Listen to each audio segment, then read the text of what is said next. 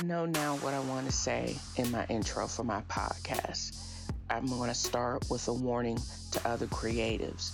Create like it's your last podcast, last graphic, last painting, last blog post. There's so many forces out there that want us to be bland, and that is not possible with this fro. I have too many thoughts about celebrating us, reading what I want to read, pointing out donkeys, what links us together and shouldn't tear us apart. I also give you bonus content through TNFro's Bar on my Patreon and if you become a melanated nerd. I also will share content about getting the real tea on reality TV. Join me in this episode of TNFro is reading for the wild ride. And thank you for listening.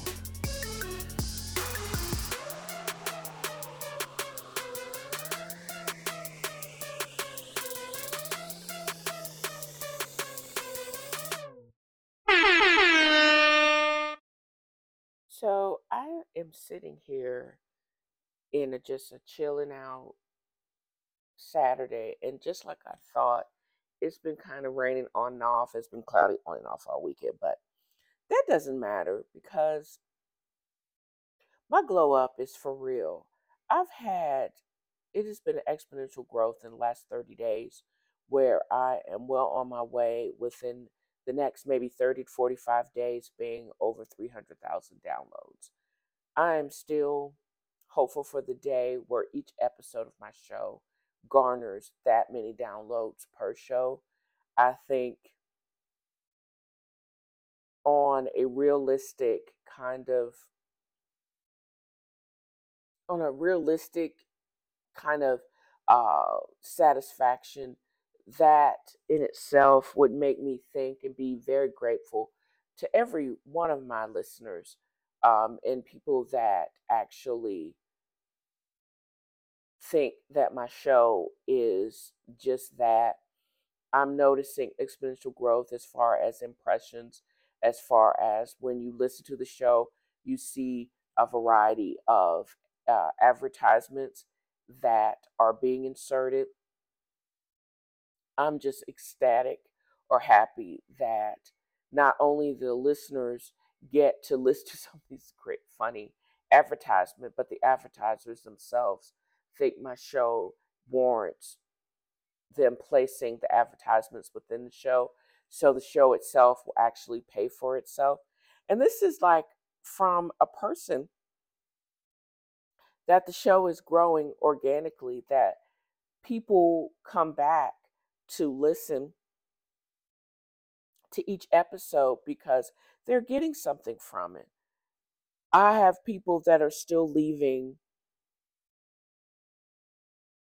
amazing uh, reviews as far as insights and stories, wisdom, um, a journey of self discovery, the contradiction, empowerment at its finest. You know, I hope that these same people will come back and listen to further episodes because I plan on discussing why African Americans flipped from Lincoln's party um, to uh, the Democrats because it had been for a very long time that the Democratic Party, especially in the South, was all about itself. But when Roosevelt and the New Deal and the Depression basically had this country at its grips, FDR came through with a plan that would not only help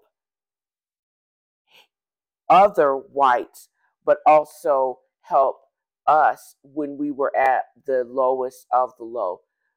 We were already starving. We were already in um, the depths of poverty. But his New Deal would go on to benefit everyone, no matter what color they were.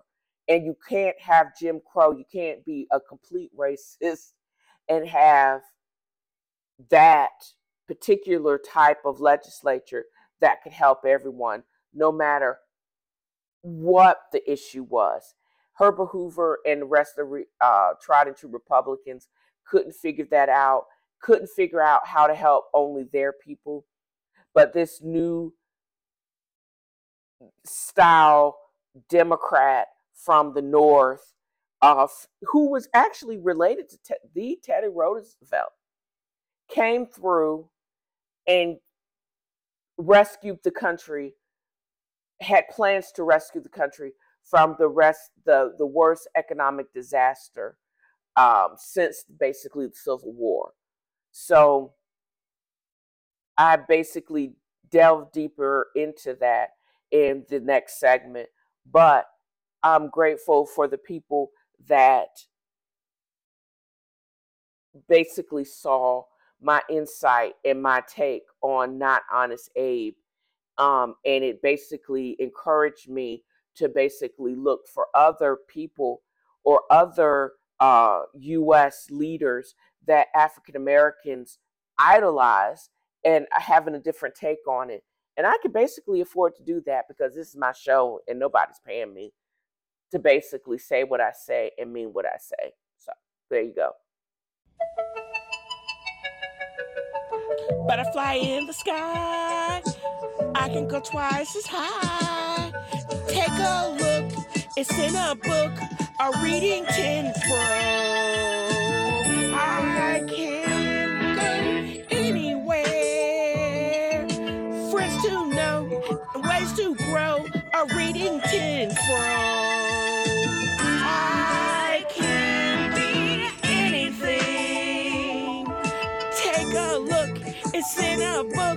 A reading TNFro. A reading tin fro. Tin fro.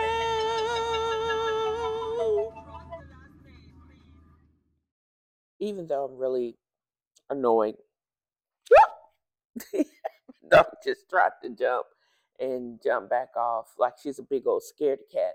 However, anyways, even though I'm really annoyed with the status of Real Housewives of Atlanta, and I've um, completely and continually threatening to stop watching season 15 and just wait for the reunion, I am still invested in the franchise itself.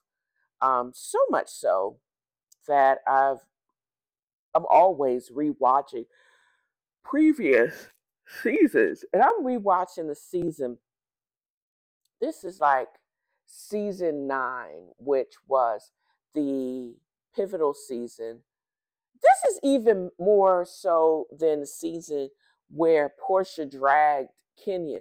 We because we continually talk about what if it if you need to reboot the show, who should be on the show. And I keep hearing that it doesn't make sense. The the the dream season holders, even Nene, I think mentioned Porsha, um, excuse me, Phaedra Parks, Fake and Phaedra should come back. And I can't say that I want her fake butt to come back for many reasons. And here's why. Number one, I did not know who Angela Stanton was until I had re- started rewatching the season and I had mentioned, especially this episode where they say, Would you be, have been okay with uh, bringing that lady that wrote that book on the, the show um, and have an episode where you talk about her? But, and then I had to go back to figure out number one, who she was, what was that book. And then when I did the research on Amazon, I realized that not only had she written Lies of a Real Housewife, uh, Tell the Truth, Shame the Devil, she actually wrote a follow up book, Dismissed with Prejudice, because I remember distinctly them talking about that the original book on this particular season and then coming back and then I say, well, I'm not going to read the original book because I want to know dismissed with prejudice. What does that mean? Girl, she spilled all the tea. And I wish they had basically brought her on the show to help not only Apollo, but Kandi, you know, defend themselves against fake and Phaedra. Phony Phae Phae. And I'm going to have to put this on extended podcast notes because I was not shocked, but she actually had the receipts. If y'all actually read Dismissed with Prejudice, the majority of the book has the quintessential receipts about the back and forth that it, this book or her um, uh, interaction with Phaedra Parks went for about four years. We first heard about her when Apollo got locked up. And then she basically uh, wrote her life story. And then we so through the show, we found out that Phaedra had sued her. Well, that's only part of the story. Evidently, Phaedra not only sued her, but sued Vibe.com or Vibe Magazine for um, uh, showcasing her when her about her story, and then her publishers about publicate publishing this book, which supposedly slandered her. No, it didn't, because I did not know that several things were very astonishing. I think, or if I have the timeline correct, the reason why she actually knows Phaedra was from her interactions with several of Phaedra's acquaintances because she was known not only for representing Bobby Brown, she she represented that dude that threatened to blow her up.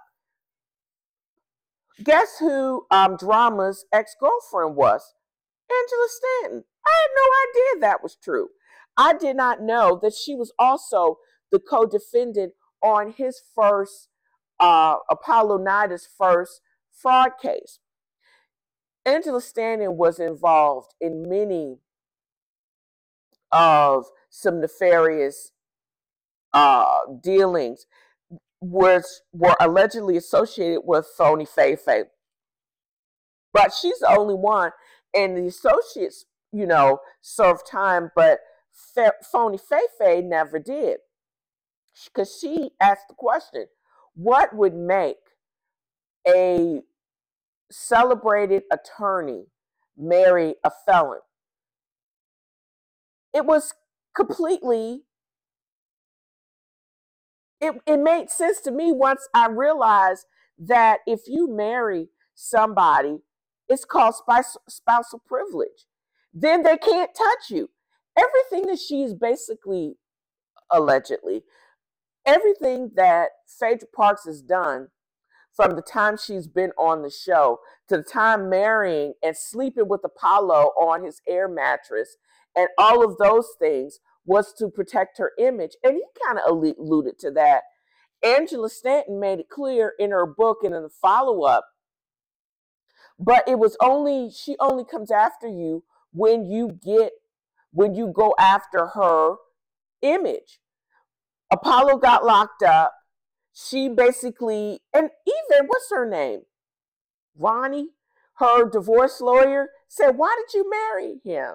You knew he was a felon. Yeah, because she was involved with the felon. She had to shut his ass up. It's called spousal privilege. I don't think there's no limits on uh you know when he could actually talk and it could be actually credible because it can be thrown out. That's why she married him because she was on some gangster fraud shit. And that is why, or what's Pussy popping Girl in Miami.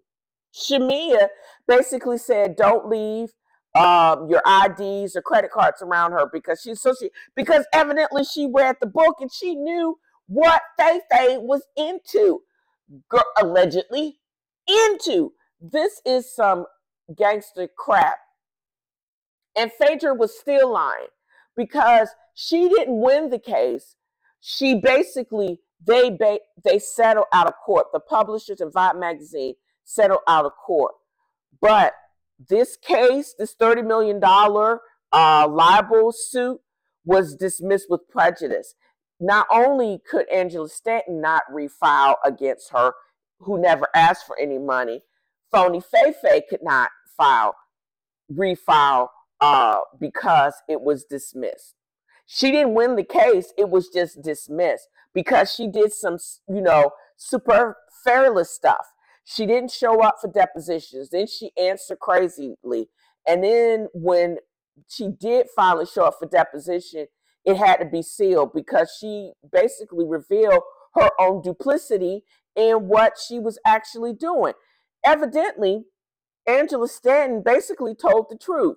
She also exposed that the lady's Angela Stanton daughter had gone social media and her mom had a fight like um Kirk Franklin had a fight with his son. Posted, you know, some uh inflammatory text online. Phony Faye took screenshots of those texts and presented it like she got the girl to turn against her own mama. And it took years for them to clear that up. And she said nothing, just like she did in Maui when they were on this show. And it's so wild that this trial basically came to a crescendo when season nine actually got was um, dropped. And all that she did presented herself as uh, martin luther phaedra was a smokescreen for the bullshit and the duplicitous crap that she was doing to angela stanton behind the scenes. And she's always allegedly been a fake and a fraud and a liar. And she's allowed people, just like she did on this show, allege that Phaedra, allege that Porsha and Kandi were going to take the fall for the duplicitous crap that she was doing. And then she was trying to make herself to be this Southern Belle and this crusader for justice. It was all a smokescreen because she was doing some dirty crap behind the scenes. And she used her friends, so called friends and associates, and this show as a smokescreen to cover up the phoniness and illegal activities. And I find it amazing. And I'm wondering why Bravo never tapped into it because I probably they she wouldn't have allowed any of this uh, to come to fruition. But if they could go back, I don't think because I think maybe Kandi sued her, and that lie could have ended Kandi Burruss's brand and her. Uh, she it would have just been horrible.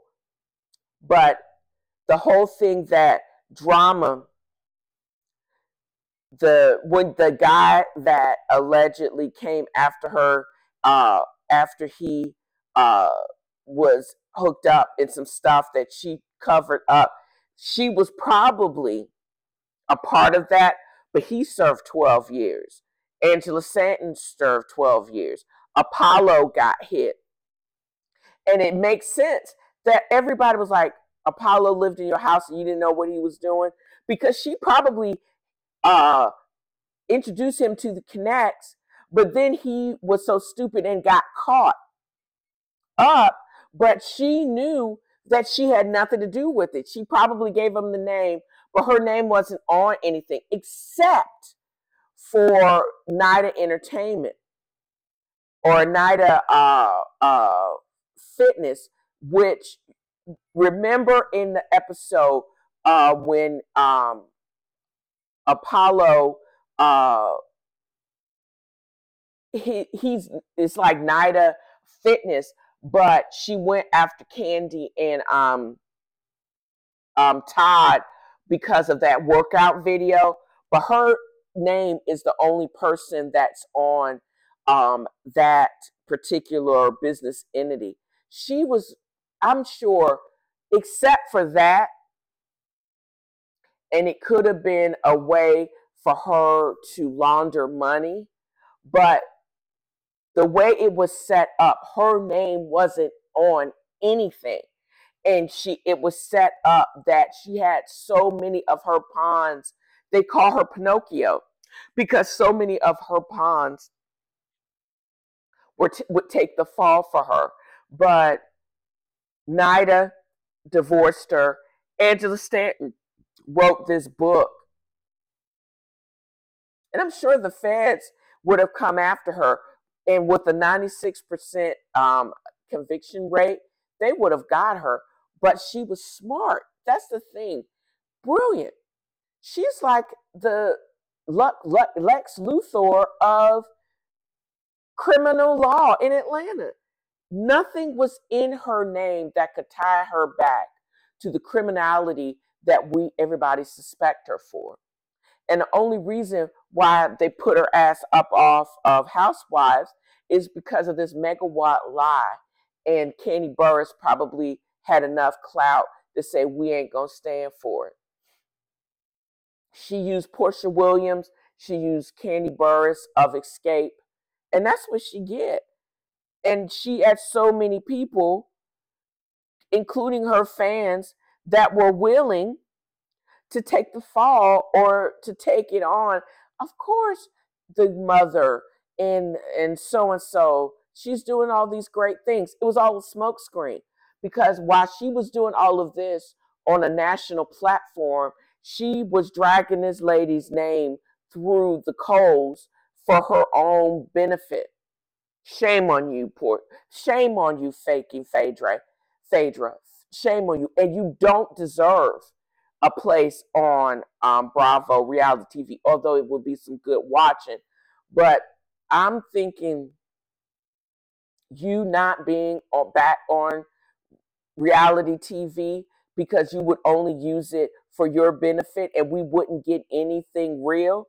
We already have enough of that and we tired of watching. Why do we need fake and Phaedra on, not telling us the truth and still faking? That's dumb. And we don't need that. I'm going to have to disagree with uh, Mimi and anybody else that think Phaedra Parks need to come back because she doesn't. We're good. But we still need a better cast because this cast I don't I don't like the energy. There is no real connection and she's one of the OGs that really need to be left off if Angela Stanton book is any indication. She's so nefarious, she is so criminal. We're good. So, in this episode of Woke History, I am taking a closer look and a deeper dive into the presidency of this time, FDR. I had the most, they were positive uh, reaction um, to my Lion Abe segment that I posted a couple of weeks ago. But I think it's important that we not wholeheartedly and we wholeheartedly follow anyone. The only person that benefited or that should have been followed, uh, but but doesn't need to be followed blindly, is like Martin Luther King and most recently Barack Obama. But I also recognize that they were or are men and they have their own, you know, weaknesses. And I'm sure they've made mistakes. I'm going to probably in the next couple of weeks, even though it's probably going to be considered sacrilegious, that I bought recently a book about um, the most recent biography of Martin Luther King but I want to present a side that even with all of flaws and missteps, they still did great things. Um, but I want to make sure that this is just my opinion. You know what I mean? But I think it needs to be balanced. You know, I think that we, in order to get to the truth, and the truth is actually more interesting than anything people can make up, and this uh, sainthood kind of fixture um, that we have of some of the greatest leaders of the free world and it's and it's pays to be um it, it pays to be really um direct and to be complete the white free world you know what i mean because that is because facts are facts these people have said they have written and have done things. For example, in 1929, in our country, we went, it was the beginning of the great, um, the market crash, the stock market crash. And it's not like the market hadn't crashed before.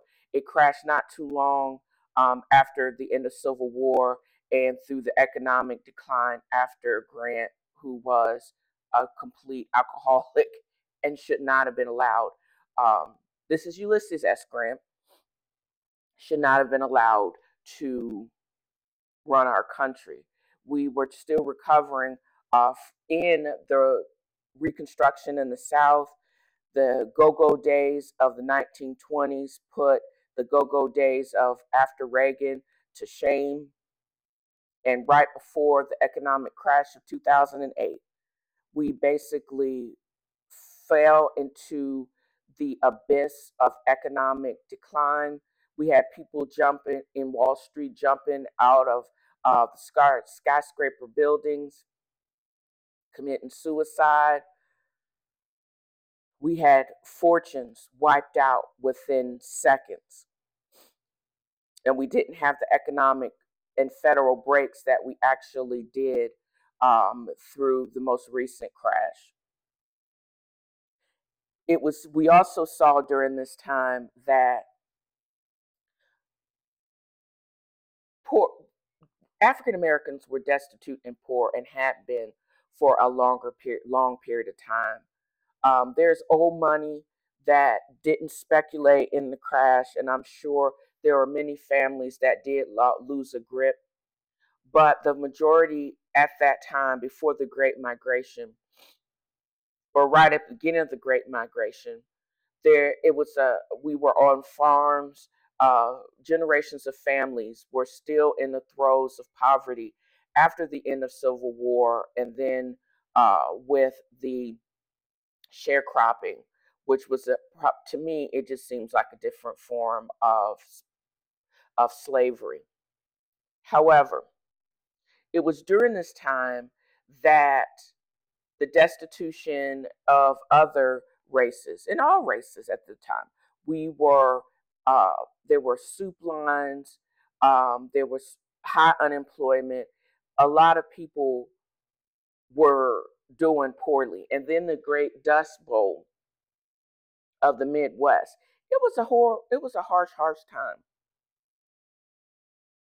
But it was still during this time that African Americans clung to the belief and participated uh, proudly in the grand old, I call it the grand wizard party of the of the republic, um, Abe Lincoln's party. In spite of his obvious racist views, he did free slaves. However, he was all for. I don't think most people knew or they ignored that he did not believe in our equality. He believed slavery was fundamentally wrong, but he did not re- believe in the equality of all men and women. And definitely not black men and women.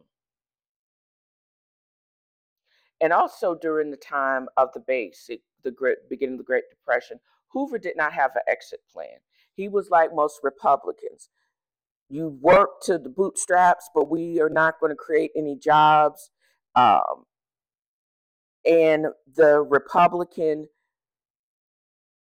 told the line of um, economic um, disparity. And there, even though a vast majority of people lost their all of their money, a lot of people still had money, and they were mostly white folks. And he was cool with that. He had no plan to basically wretch um, the entirety of the country out of this. So they were still, and it was also during I found out explicitly Mexican Americans were being deported, like they're trying to do now. And all brown people from South America, they were actually continuing to be deported. Who knew that? Out of the country, get out. And that continued well into the first presidency, term presidency of FDR. But then something happened a plan to wrest us out of this Great Depression, put people to work rebuilding this country and shoring up our economic base. That is how it was an economic decision because it not only benefited white folks, it benefited everyone, including us. Hoover did not have a plan for this. And then some other actions were necessary to make sure that it was safe for us to be uh, to unionize. We were granted a fair wage. We needed to serve in the military, but we couldn't serve in a segregated military. There were so many great things that came out of Franklin Delano Roosevelt's um, rule. But then there was always a, a, a negative to that, meaning even though we had a fair uh, decrease in discrimination of fair ho- in fair housing, they also had a whites only kind of clause and uh, for the FHA loans, um, and that increased redlining. So even though we had, there seemed to be a good thing, there was always a negative about about it. There was always a different side. There was a, a possibly good uh, goodness to it, but then there was always a negative side. Um, there was a desegregation of the military, but that didn't extend to the neighborhoods or the treatment, even within the ranks. It never forced people to actually still be treated fairly within the ranks.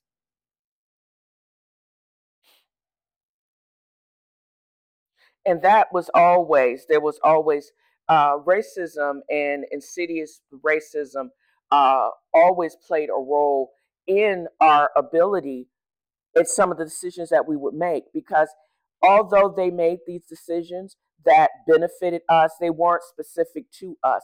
There was never a decision to fully give us civil rights. That wouldn't happen to in almost a half a decade, um, half a century later. In the 1960s, we had to go through another world war, Vietnam, uh, Korean War before we would even get to the codification of civil rights in this country. True fair voting acts, uh, a true fair housing, or true fair employment. All these things were there, but nobody, but always people had in their minds they never wanted to alienate um, another group of white folks in the South. So that's why there was no full force Civil Rights Act until the 1960s, until almost 20 years. So it wasn't half a century, it was just another quarter of a century had to pass before they would actually, Lyndon B. Johnson would be forced to codify it. Martin Luther King had to be assassinated. Kennedy had to be assassinated. We had to go through a couple of more wars before basic rights um, afforded to all U.S. citizens wasn't codified. Even after the 13th, 14th, and 15th Amendment, we had to go through, and that's where we had to go through a whole almost a full century before we could see true fruition of those amendments in the Constitution. Who knew? We let Reconstruction happen, then they desegmented or dismantled that.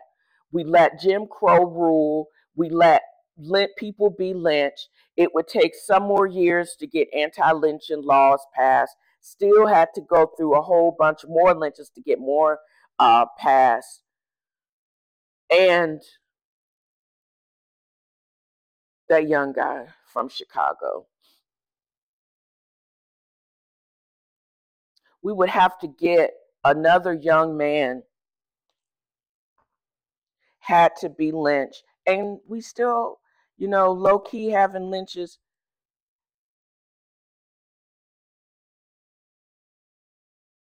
Emmett Till had to be lynched again and we had to see it on front of Jet magazine in uh, international papers. Even though we had all of these things, had these laws, but everybody ignored. And they wanted it sealed and they tried these big cover ups. We had to see uh, Malcolm X be assassinated. We had to see Medgar Evers be killed in front of his kids in his house. And it would take another half a century before his murderers would actually be prosecuted. It would take almost a half a century for that bitch that lied on Emmett Till that led to his lynching, she would recant.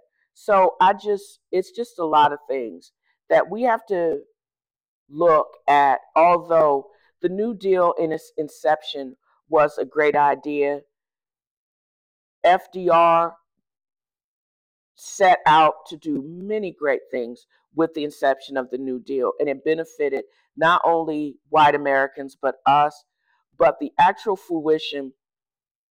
He wasn't stupid. He was a complete politician. He knew he had to have the support of everyone, and he would not sacrifice his uh, uh, the his uh, whole presidencies uh, with making sure that everyone uh, in the population was actually treated fairly. We just, it was basically, it was like collateral benefit. When they made the majority of white folks a little bit comfortable and eased their destitution, we just sadly benefited from it. But you know who didn't benefit from it? Mexican Americans. They were excluded from Fair Housing and also Fair uh, Wage Act. They were continued deported through most of his presidency. And then we had the internment of Japanese Americans. So, with those things, there's a, a, a positive, but there's also a negative side to his presidency. Um, Eleanor Roosevelt, his wife, did many great things, but she was probably undercover gay and stayed with him because presidents and definitely Roosevelt's did not get divorced. But it didn't keep him from cheating on her. But it was basically she would have been villainized. Because did I read? I think I read something of uh, a biography or saw something on Netflix about her life story and how she had to basically she was basically greater than her husband but she had to live uh, she had to dim herself in order to continue to be married to him and to do the work that she wanted to work. Because at that time uh, plain women but also plain rich women did not do what she wanted to do but she lived a whole separate happier life separate from her husband, and she was more so than the first lady of the United States to look pretty and to not say a whole bunch. But she was a writer, um, and she was very involved in the women's movement as well as in civil rights. And she, uh, one of the big great things that she did, moved Marian Anderson, um, the opera singer, uh, to perform at the Lincoln Center, which I think is apropos because Lincoln would have never have loved that because again, he was racist. He said during that before that debate that he would never want to marry uh, a white black woman and he did not think of the equality of black people. So that would have been rich. But I guess nerds to him. So I think that's actually ironic that she would move it there, even though he would be one of the presidents that would never have agreed to her performing at his uh, memorial. Eh, but she that's her way of thumbing and not bending to the white patriarchy. So good for her. I actually have many kudos for her versus um, her husband because her husband he was a politician and he went crazy. He would go just enough to make sure maximum benefit for his people, but and my people only got the benefit collaterally, but we could never fully participate in the recovery of the United States until we the civil rights and he would not have and he never pushed full codification for civil rights never did um, it would take again as i said another quarter of a century for we would see that realization in of all people lyndon b. Johnson's presidency.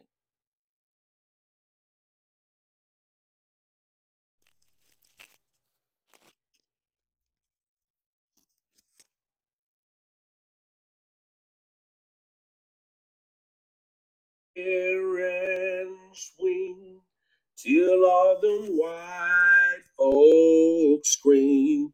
Thought y'all could run up on our black king. I'm glad the squad pulled up, dedicated to knock if you but may it okay first y'all crazy. And y'all need to be ashamed of yourself. Why are y'all going to re-edit and remix the national black anthem lift every voice and sing and the 16 year old that swam over to assist in the in the fight naming him evan evander holygill? Y'all need to be ashamed of yourself. And why are people advocating for august 5th being the montgomery nuck if you buck that girl oh, I love our people. I can't. I just cannot. But if you are again living under a rock, this is probably the best thing for black unity that I've seen in a very much while. And it's really sad because the dude that was swinging the chair, they did arrest him, I think, in the last 24 hours, or he turned himself in. But the Montgomery Brawl was because a black uh, captain of a boat, a steamship, basically asked this crew that white folks known to illegally park their little pontoon boat to get out of the way so he could do his black ass job. They decided to run up on him. It was a wipe me down, throw hat ceremony, and he squared up on him. And then a whole bunch of other people joined in and the chair, the folded chairs have, they said there was no weapons used, pure fisticuffs, except for the dude that swung the chair. That shit was funny as hell.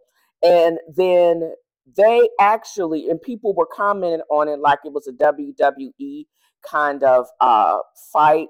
You know, it was hysterical. But this was one of those days where we have to get the tugboat captain and everybody participated in the brawl, um, a part of the FAAFF crew to just, you're not going to run up on us, you know? He was just kindly doing their job, telling you what you had been warned of before, and you wanted to live in your white privilege, and y'all got got. That's some funniest. That's the funniest thing I've ever seen in my life. And I keep finding funnier things than the remix of the Black Anthem or mix it, lift every voice and sing. But I've all, but y'all put it to good times. Y'all renaming these people. I think you can be an advocate for nonviolence, and I am to a certain extent. But this is also a time where you just you just go fuck around and find out. Y'all rolled up on the wrong person and y'all rolled up on it. It's too hot in Montgomery, Alabama. I was down in Montgomery for Air Force uh, training when I joined the Air Force right before uh, my officers training. And it is too damn hot, especially on the same wharf that we built that we were sold from, that y'all thought y'all were gonna roll up on this steamboat captain to do his job, and nobody. And the thing is, everybody joined in to help protect him. You are not going to roll up on people. And this was the thing where even the Montgomery police were like, thank God for social media and for cell phone footage because the real perpetrators that started it were were arrested and they all Billy Bob and them were all arrested. But it was a nuck if you buck kind of thing. They instigated this riot and we didn't start it, but we sure are gonna finish it. Big ups to Black Unity because this was the funniest thing I've seen in a very long time. And as more information comes out, or if I find more, even more funnier, because I think I'm also going to post this on extended podcast notes because this dude is hysterical. And now the new Black Anthem, lift every chair and swing. Boy, I couldn't even get to the rest of it because I had to laugh very hard, as y'all heard me in the beginning of the segment. he lifted every chair. and See, boy, you stupid. And further in pop news, there's a couple of things that I wanted that I think I I don't think I actually delved into. There's been an update on the murder of O'Shea Sibley for a couple of days, and it may have been propagated by the murderer himself, who said stated that he was a Muslim. That has been fully debunked by his um, defense lawyer. They say he is, and I don't know if he is an exchange student or he is his family. He's originally from Russia. He's been here in this country working two jobs, but he is not a Muslim. He is a Christian kid. Um, and I don't know by breaking one of the Ten Commandments, thou shalt not kill, if he can still be considered a good Christian or it's just some type of work in progress. But right now, he's a hate crime mongering, uh, knife welding murderer. And I still hope the bras on the yard make him his bitch. That's just my thing. Um, I myself am a good uh, Christian work in progress, but I have I give I'm fresh out of with this kid um, because he did some adult shit and he's going to pay that price. Also, Tory Lanez, another uh, not uh, I think he's a naturalized citizen, took it upon himself to try to maim Meg the Stallion, he got 10 years, and I hope at the end of where he has to serve at least 85% of it before he can even be considered for um, parole. I think at the end of that should be deportation. They need to send his butt back to Canada. And I wonder what happens to people that are deported when they go back to their home country. Does that automatically make them uh, felon or something like that. And I just wonder what happens. But I'm hoping deportation is at the end of that. And everybody that wrote a letter of support of this would be murderer or mainster, felon, all of y'all need to take many seats. Iggy Azalea as is the biggest one.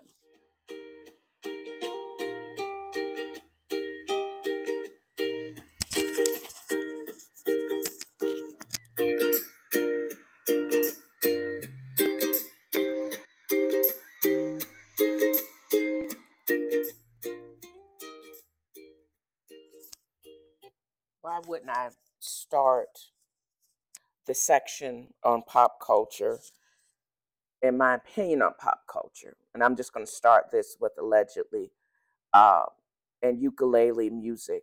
Um, most people have, if you haven't been living under a rock, you've heard about the wildfires in Maui, of all places. I worked there uh, for a better part of a year where I would fly back and forth um, this I had a full time job in South Carolina. I would hop on the red eye, uh, fly first, I think we had a layover. I would have a layover if it depends on which route I took in Dallas. And then I would move back on um, to get or LAX, and then you would fly into Maui. I would work my week, and then I would fly back in enough time for my next shift, 24 hour shift. We used to work a week on, a week off at the time. Um, and I would come back and work. And I did this for a better part of half a year. I remember, I don't think I ever made it out to Lahaina, but I was in Wailuku because that's where Maui General was. And I stayed um, in a what the beginning of the Airbnb um, at one of the resorts um, out at the whale watching uh, reserve. And everyone would pull over. I remember going back home and everybody would pull off the side of the road just to watch sunsets because they were so beautiful at that time. And I'll probably put um, some of the pictures again in the extended podcast notes. But I never would have thought that that paradise,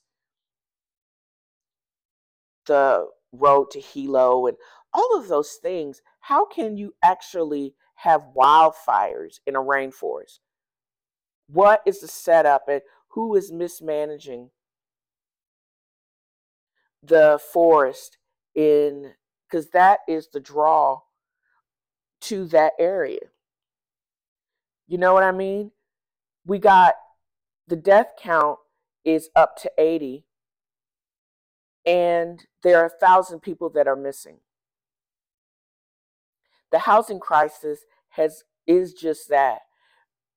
There is so many people and it's so expensive that mo- a lot of people not everybody can have houses like Oprah, but they do take up a lot of room. The average person doesn't can't really afford to live there. So they're packed like sardines into these tinder boxes, literally. And it's really sad that people were jumping and drowning in the sea trying to run away from the fires. They had an opt in uh, alarm system, no smoke detectors, no central uh, sprinkler systems, because again, Hawaii is technically a rainforest. Maui technically is a rainforest, but there ain't no damn rain. It's just so sad. Even I don't remember if people remember on the Big Island when the volcano erupted a few years ago and neighborhoods and people that actually lost their lives with that. This is probably more so than that because the uh, electric um, they didn't cut power. So a lot of this was promulgated by the electric uh, uh, cooperative there. The whole thing just is sad. And I think what I remember of being on the island and the prices that I'm paying now, that you can actually pay now before I got my lettuce grow, is what I was paying for mixed greens at the one Whole Foods on the island. I thought it was tripped out that I was paying six or seven dollars for just a box ten of lettuce. Now it's up to eight, paying as much as eight dollars for some blue um, eggs that supposedly are organic or cage free. And those prices were where the regular conventional white eggs started in um, Maui now. Prices up, is expensive, and now mm-hmm. all of it's all burned up because of mismanagement. And of course, if you listen to the Republican racists, there's no such thing as global warming, but this is how global warming can burn up a rainforest. So, how about that? Also, there's more, there hasn't been much more movement on the Lizzo accusation of uh, sexual misconduct. What is being propagated in the popular press is, oh, she's not nice and she fat shame. Okay, so what? I don't think anyone would fault most people like Ellen DeGeneres. Oh, she's really not nice. Okay. Oh, she fat shame other people, even though that's the least of the severity of what she's accused of. It's the sexual misconduct that is most concerning in those cases and the accusations. I don't give a crap if she was not nice because I know I'm stank on my best day. But what I would be more and what we should be focused on is what if they're saying what she is, did or forced these women and men and them to do, that should be the focus. So there you go. And who's stunting and fronting in the unreality of this? I just stunting, grunting, and no, they ain't got nothing. Evidently, Martell um, Holt from Love and Marriage Huntsville actually asked broke ass Sheree Whitfield, my favorite, Sherry White, to cash app him some money because if you follow uh, Love and Marriage Huntsville, you know that the house that he was living in is being sold. He was renting it from friends of friends, um, but they actually sold the property not to him because evidently his credit it must be bad and he ain't got no money. So, and it's, he's not the only one. That other pig, Marsau, is also broke. He rolling around in a Ferrari with gold wings. He kind of broke it. He broke, and as well as I think her name is Stormi. I didn't know that she. There's some accusations fo- uh, floating around about her contaminated beauty products, and she actually has. There's a lawsuit that is pending um, that that hasn't been settled yet. There's a whole bunch of people out here evidently stunting and grunting and know they ain't got nothing. And that whole franchise seemed to have a whole bunch of stunners. And I'm wondering also, I'm having some difficulties getting into the whiny men that are a part of the Love and Marriage Detroit crew. I don't know. It's just that uh, there's a bunch of stunt people, and in the Big D, they're known for scams. So I'm wondering who's the next to fall. Just saying. Just saying.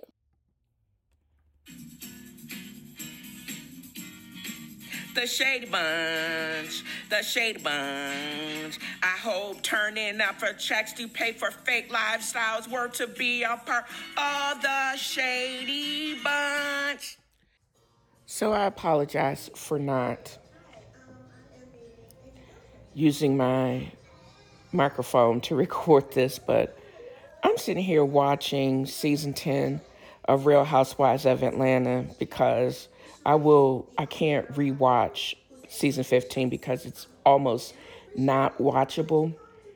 Even the after show is stupid. But anyways, I'm watching how Nene basically twists back the focus of the other characters back to her. I'm not sure if this is just a manipulative uh, narcissistic way for her to make sure she controls the different scenes or the narrative of the show.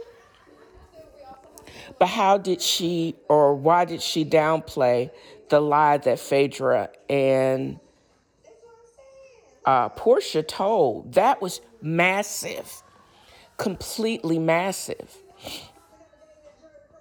And it was like she manip- tried to manipulate the narrative to get it back to her to pump up her storyline. I'm just saying that's this is just an observation because I've watched this like what 20 times. However, I also didn't understand why Kenya, even though she got married in secret, why didn't she renew her vows once they started recording again? Because her planning for her marriage in either New York, Texas, or Atlanta would have been big. And why was she so scared? Because she would have made a beautiful bride. And it would have been just great. And then she could have went on another honeymoon and it would all have been comped by the network. Why did she never remarry Marc Daly? Or was the foundation of her marriage already on shaky grounds? Because he wasn't with the shits. He hated that she participated in the show. He also, until he actually, it's the rumored that he has this, he's coming up for his own reality show, that he resented her participation in the show because and he looked down on it and he told her that over and over again. I'm sure he probably told her some bullshit that you're not a real star, you're not all that pretty, uh, blah, blah, blah, blah, blah. More, uh, Kenya Moore hair care is not all that great, when in fact, she is a brand. Her hair care company, beauty company, was doing by leaps and bounds, and she was outshining him. She did probably did not want to risk asking for him to renew her vows on TV because she did not want to risk it because she knew how her marriage was already on shaky ground. But that would have been a great storyline that could have not only carried her through this season, but the next. And she could have been the star that she was always meant to be but it was a lost chance. Now we don't care. We just want her to go ahead and divorce his dumbass, his square box. Did you see him walking like, oh, like I got a stick up my ass and I got bad feet? I can't, could never stand Marc Daly. He was like one of those men that's pretty on paper, but he's such an asshole every time they talk. That's what I always saw him as. And it's so sad. Someone like Kenya Moore, Miss USA 1993, the mother of the cutest kid on the planet, Brooklyn, uh, was married and she thought she had to be married to this jackass. And there was no way it was ever going to work because I think she compromised a lot to, to get this guy. And for what? He had what, one restaurant? And then that blew up after the pan- pandemic Pro V whatever. Feel bad for her. But I think I answered my own question. The reason why she didn't remarry him is because he would have blew that up just to get back at her. He would blow up his nose even with that nose ring despite his face. So I'm over several things. I think I'm just like most fans of Real Housewives of Atlanta. Last week's episode, again, what is it, 0.27? It's just ridiculous. Less than eight, 700,000 people watched last week's. I have a feeling if it's not the same for this week, it's going to be even lower. It's just like production is given up. There is all the scenes seem to be contrived and it was no connection. There was no flair. I was I was excited because Cynthia Bailey was back, and then they even had a new and improved Shamea back, which made me think that, oh, they're going to bring Porsha back. No. They wasted my time. And it does, there was no real connection. I was also happy that I thought I was going to see some realness when, because I had already heard about there was a couple's kind of mental health retreat, but I knew anything that had to do with Drew Sidora was going to be produced and it was going to be stupid and it was going to only be surface. Drew made no, in preseason, Drew made no um, excuses that her sister had significant mental health issues and Ralph had bullied her into cutting ties, but they didn't really deal with that. She basically said, Oh, yeah, my sister, when she went through her divorce, she, you know, she had her significant mental health break.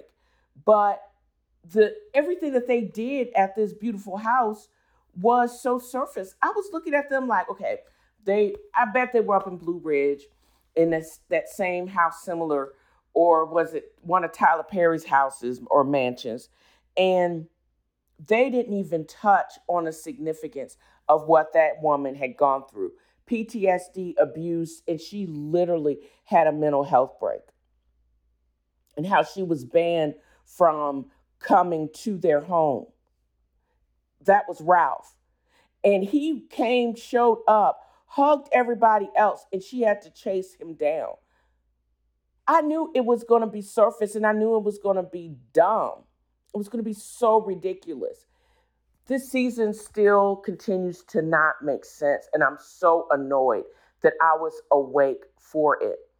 When I saw Brooklyn play fighting with her mom in the beginning. And she was just such a sweet, she is such a sweet, adorable little kid. I even have the YouTube link where she basically just is such a sweet and look looking like her daddy, but just over the top sweet and how she loved her mom just because she was her mom. And it was just so obvious that she's just a wonderful kid. I am such a Brooklyn Daly stan.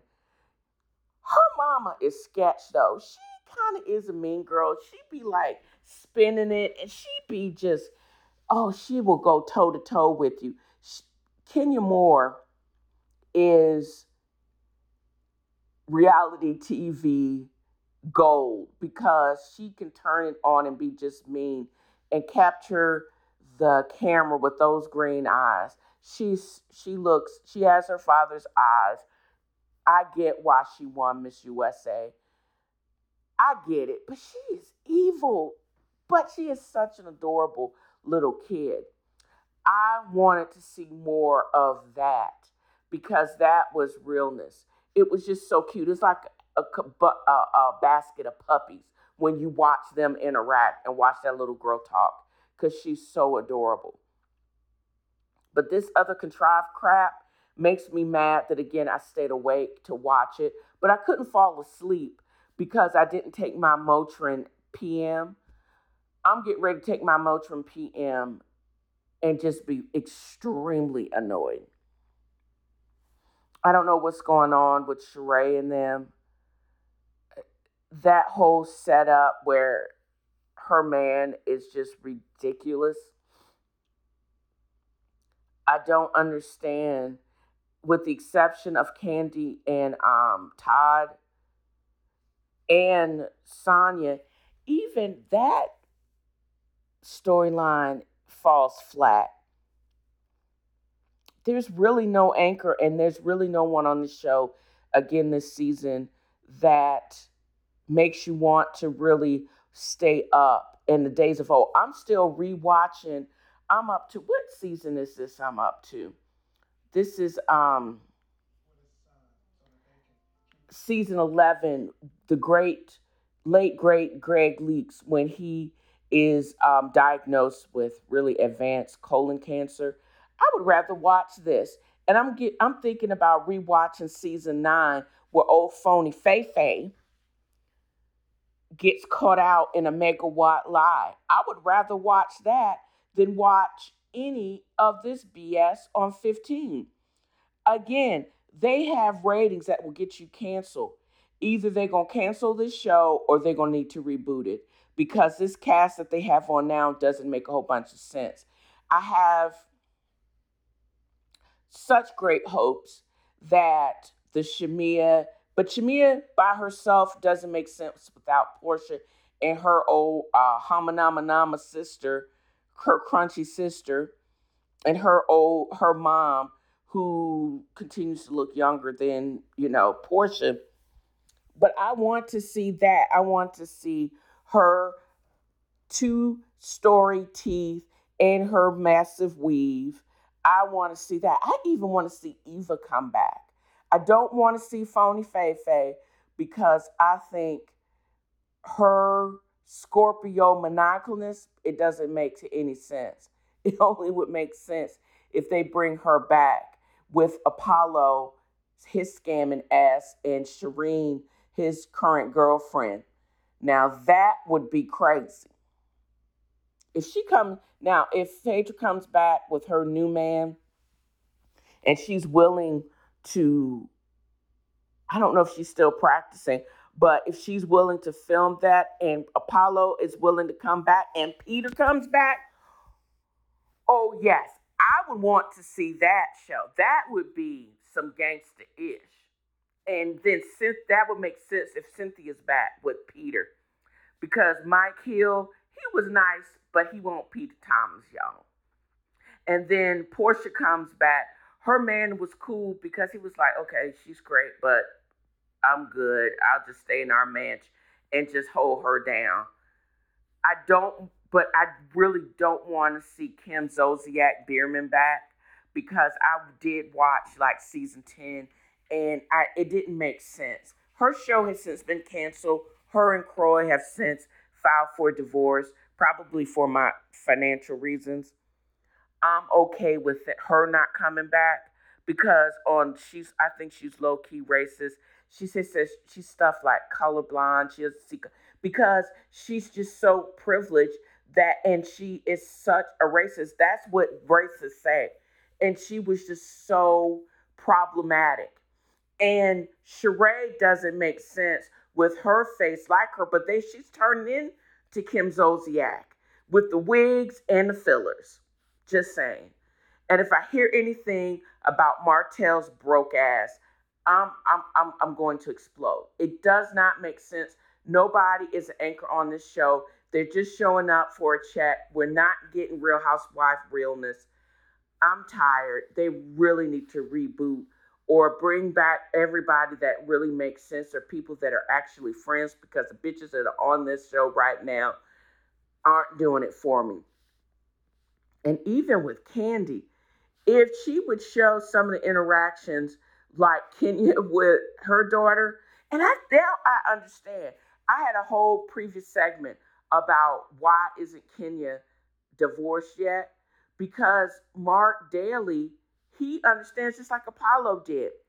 He could potentially be her storyline, but Kenya ain't crazy. She doesn't want to mention him because she doesn't want to have to give him any scratch from her gains that he basically uh, ran down right probably within the first six months of them being married.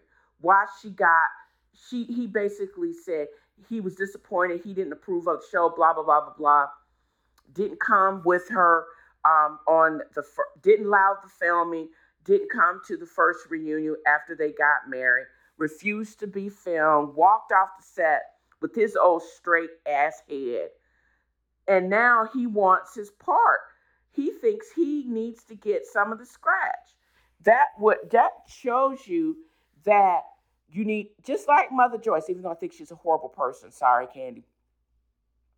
But if you don't get a prenup and you don't have the verbiage uh, to the manner which I am used to, and Ashley uh, will tell you this from Potomac, they can get you for a scrap. You either can you can mess up your bag, or they can come back and try to get part of your hard-earned money.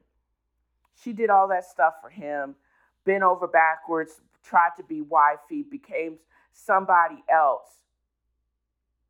And then he wants a piece of the pie, even though he ran the show down. Boy, bye. He needs to sign the papers and keep it pushing. I think he's a punk. And we all, I think we all agreed that he was a punk. The way he was treating her. And he just wasn't, and his demands, even at the beginning, and what she had to put up with. And she wants to have, and now the storyline is she is trying to get a surrogate to have the rest of their embryos always be tied to him. I wonder, but it sounds like she may have the custody worked out. But if she could possibly have another sweet, this is Kenya Moore, y'all, another sweet kid, very much like Brooklyn. Okay, I'll be cool with that. But she, her OB told her it would kill her. Once Shadina, her uterus cools down, or someone like her, I can see that. I think we, the world, needs more of Brooklyn Dailies. If she could have two more clones of that little girl, that would be golden. I will be all here for it. She's a beaut. She's always been, she was a beautiful toddler. She's a beautiful kid. I'm here for it. I'm Gucci. I'm golden. But that fool needs to give up the goat and keep it pushing. Because he doesn't deserve it. is so wild that they have such a beautiful kid. He doesn't deserve to interact with a cute kid like that. And I'm wondering if Kandi's kids are just as sweet. I suspected because I've seen some of the clips of little uh, Blaze, and I went to her restaurant. The food was good. Um, I'm not sure about Ace. He started out really cute, waking up smiling and pooping on the pot. He was like three, four months old. That was funny. But I don't know. I think he had separation anxiety that they never actually got. Um, he really never got over. And he also is kind of funny looking now. He is more, I don't know who he looks like. He's really thin and got that long head. like Kandi and them said, he long faced it. Also, I've been fussing about Real Housewives of Atlanta. Real Housewives of New York, I'm gonna have to rewatch it. But this this Jessel chick, I'm not so sure about her. I'm reminded about her and Erin's interaction. Everybody hated the second Sex and the City movie, but there was a part where Miranda and um, Charlotte were having a drink, and Charlotte had to admit that Rose and Lily were awful, and she basically used to hide in the pantry and they were like, drink. And basically, Miranda, which I think is actually kind of funny because Miranda, um, I think, didn't Lily screw Miranda's kid? but that interaction that they had, which was just really weird, that Jessel has no idea how she's coming off as the classist bitch and they are looking at her like Sai and Erin are looking at her like she doesn't know that Tribeca is the it neighborhood. It's one of the ex- most expensive real estate in the world. And she says, Oh, it's up and coming. No, it ain't, bitch. It's up and came. It has been here. And for you, you know you knew money because you don't know that. And she literally doesn't care. I don't know if it's baby brain or she's just not getting the D brain because she is just completely clueless as to her classism. I I don't know. And they were, I think, uh, Carlos King and his friend were talking about they don't know about Ubah's place. Uba, I think her place is pretty much sealed. Um, she's just going to be that fun girl that is a skinny supermodel. She actually does have a backstory uh, because her Ethiopian roots, um, her cousin that's on the Real House of Bye Bye, the Real Housewives of Bye Bye, was it Ezen or whoever her name is? Her story is going to continue to come out. And I think she's going, once she gets her groove, I can see her coming back more so than the conservative, right wing leaning Jessel. I think Jessel's personality is going, and the fans are not, people like me can't really vibe with someone like her that is so obviously wrong. I mean, but that whole, that chick, Ramona, she's on a level beyond Ramona wrong and doesn't care she's like, I know I I'm not going to take ownership of the fact that we I'm not listening to you. I'm having a complete different conversation, but I, I'm going to sit in my rightness because I'm skinny, I'm pretty, and I'm Indian. and I'm married and I have two kids. I've done everything right, and that's why you should accept me. That to me is so over the top, typical of these princesses that are big time money.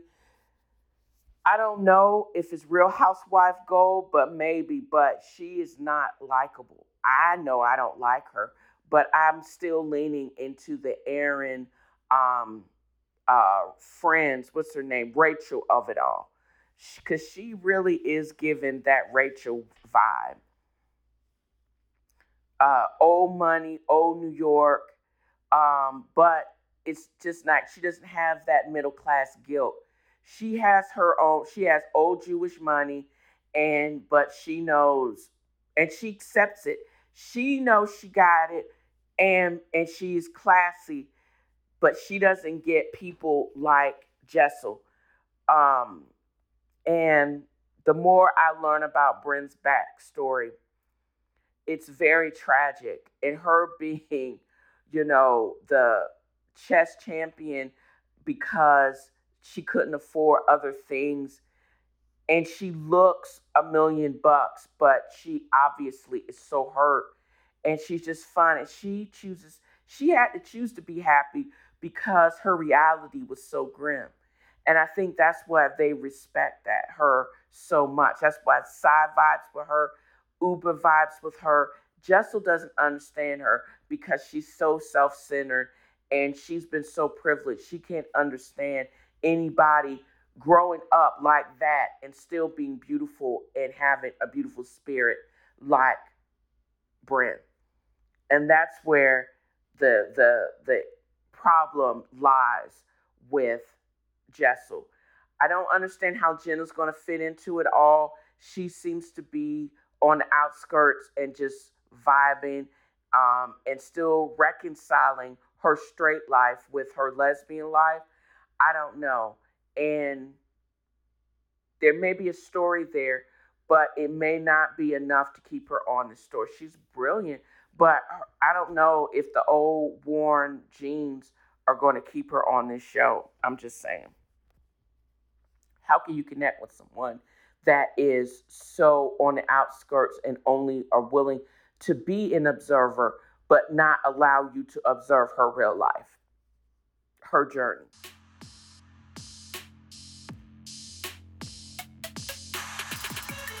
And that's it for this episode of TNFro is Reading.